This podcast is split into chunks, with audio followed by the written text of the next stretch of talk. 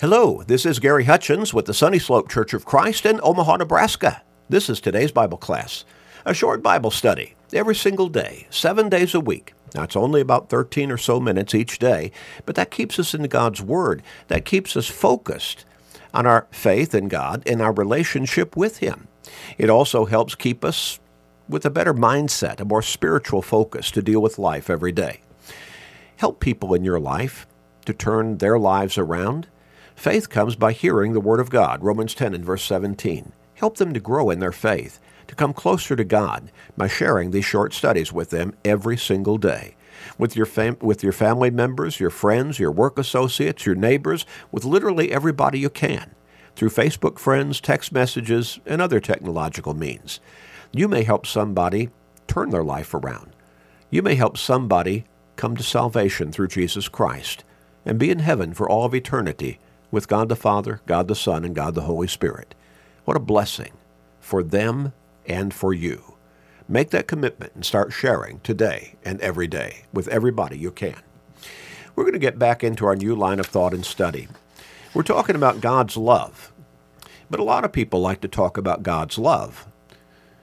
But a whole lot of people really don't want to talk too much about our response to God's love. And so we're talking about God's love and your response. Now, we noted that God has demonstrated his love for us through the, through the message of the gospel of Jesus Christ. It is a message of salvation, of forgiveness, of redemption, of being born again. The Apostle Paul wrote in Romans 1 and verse 16, I'm not ashamed of the gospel of Christ for it is the power of God to salvation for everyone who believes, to the Jew first, and also to the Greek. The gospel message, the message that God sent his Son to this world in human form that says we can be forgiven. We can be made right with God again. We can be saved. We can look forward to eternal life. That's the gospel the gospel message. That message bears the power of God to our salvation. The Apostle Paul, when he was writing to the church at Thessalonica, in 2 Thessalonians chapter 2, he wrote about the importance of the gospel. And he said, Therefore, brethren, stand fast and hold the traditions which you were taught whether by word or epistle, that you may uh, now may our Lord Jesus Christ himself and our God and Father, who has loved us and given us everlasting consol- uh, consolation and good hope by grace, comfort your hearts and establish you in every good work. Now, how did how can we come to that kind of a relationship with God? Go back to verse 13.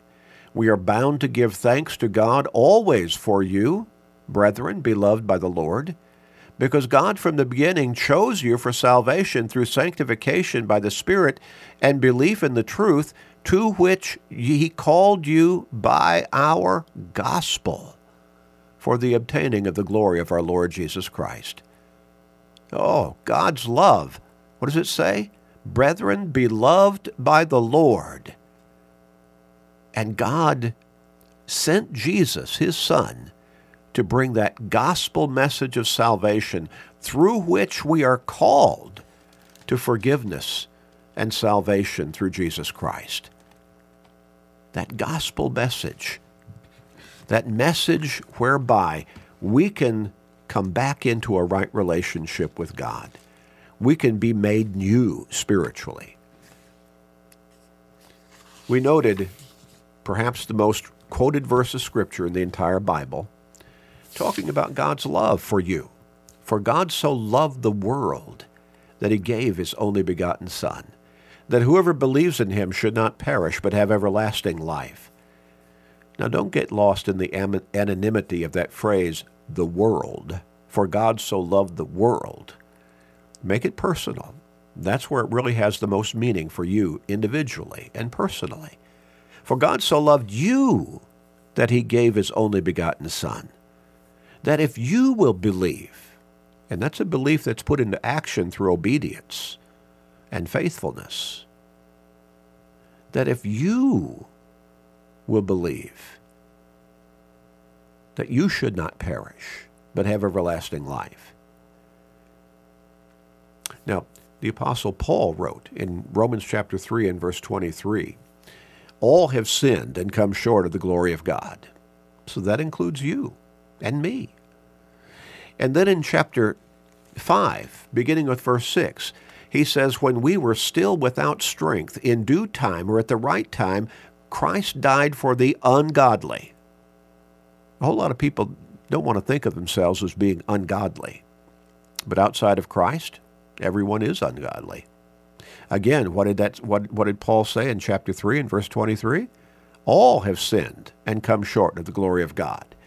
And so what God did in his love for each of us, he so loved you that he gave his only begotten son that if you will believe in him, then you can have eternal life. When you were still without strength because of your sin, in due time Christ, for, Christ died for the ungodly, for you. For scarcely for a righteous man will one die, yet perhaps for a good man someone would even dare to die. But God demonstrates his own love toward us, toward you God demonstrates his own love toward you in that while you were still a sinner, Christ died for you. Now, I know he died almost 2,000 years ago on that cross. And you say, I was only born 30 years ago, or maybe 40 years ago, or maybe less than that, or more than that. But it wasn't 2,000 years ago. Well, in prospect, he died for you on that cross. He died for all of humanity who had ever lived before him as he died on that cross, who all who were alive at that moment in time when he died on that cross, and all who would ever live until he comes again on the final day of judgment. See, that includes you. And again, remember what Paul said all have sinned and come short of the glory of God. That includes you. God loves you so much demonstrated his love for you so much in that while you were still sinful, Christ died for you.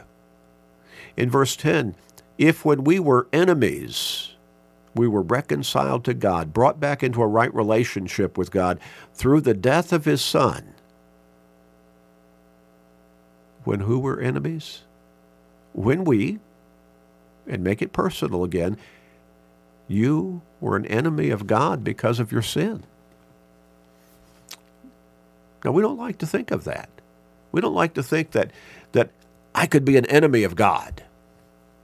But remember what Isaiah wrote in Isaiah 59 and verse 2, and that's God's word just as much as John 3:16.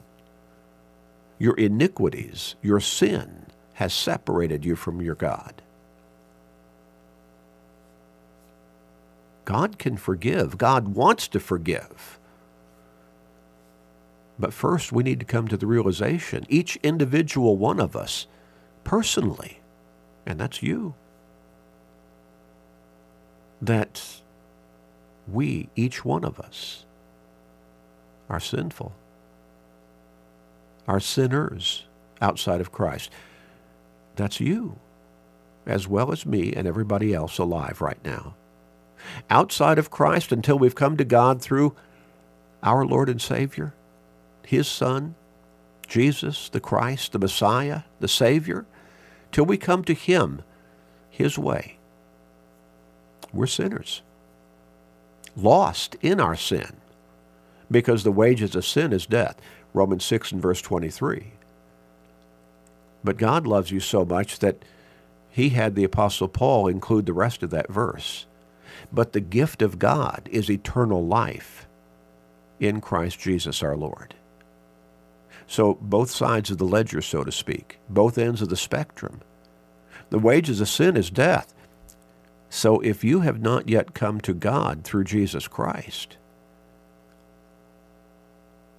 him who God in his love sacrificed on that cross for you, then you're still lost in your sins. A whole lot of people don't like to think about that. In fact, some of them, maybe many of them, would get angry at that statement. But again, that's the reality. The wages of sin is death. But the gift of God is eternal life in Christ Jesus our Lord. God loves you so much that he made the way for you to be to be forgiven of your sins, to be redeemed, that is bought back, to be reconciled to him, brought back into a right relationship with him, to be saved and have eternal life in heaven. In John chapter 15 and verse 13, on the night of his betrayal. The next day, Jesus knew he'd be on that cross. He was with the apostles and is giving them, oh, several lessons, both by example and by instruction. In verse 13 of John chapter 15, Jesus told them, Greater love has no man or no one than this, than to lay down one's life for his friends.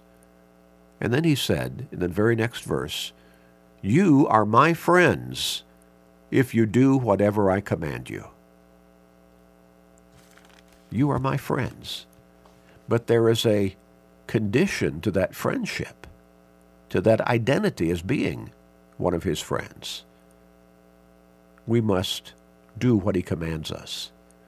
Back in chapter 14, still the same, the same general context, that night before his betrayal that night before his crucifixion. In chapter 14 of John, in verse 15, Jesus said, If you love me, keep my commandments. The sense being, if you truly love me, you will keep my commandments.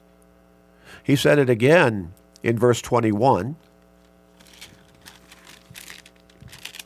He who has my commandments and keeps them, it is he who loves me. And then again in verse 23, if anyone loves me, he will keep my word, and my Father will love him, and we will come to him and make our home with him. And then erasing any doubt as to meaning. In verse 24, he said, He who does not love me does not keep my words. Do you love Jesus? God sent Jesus to that cross out of his love for you.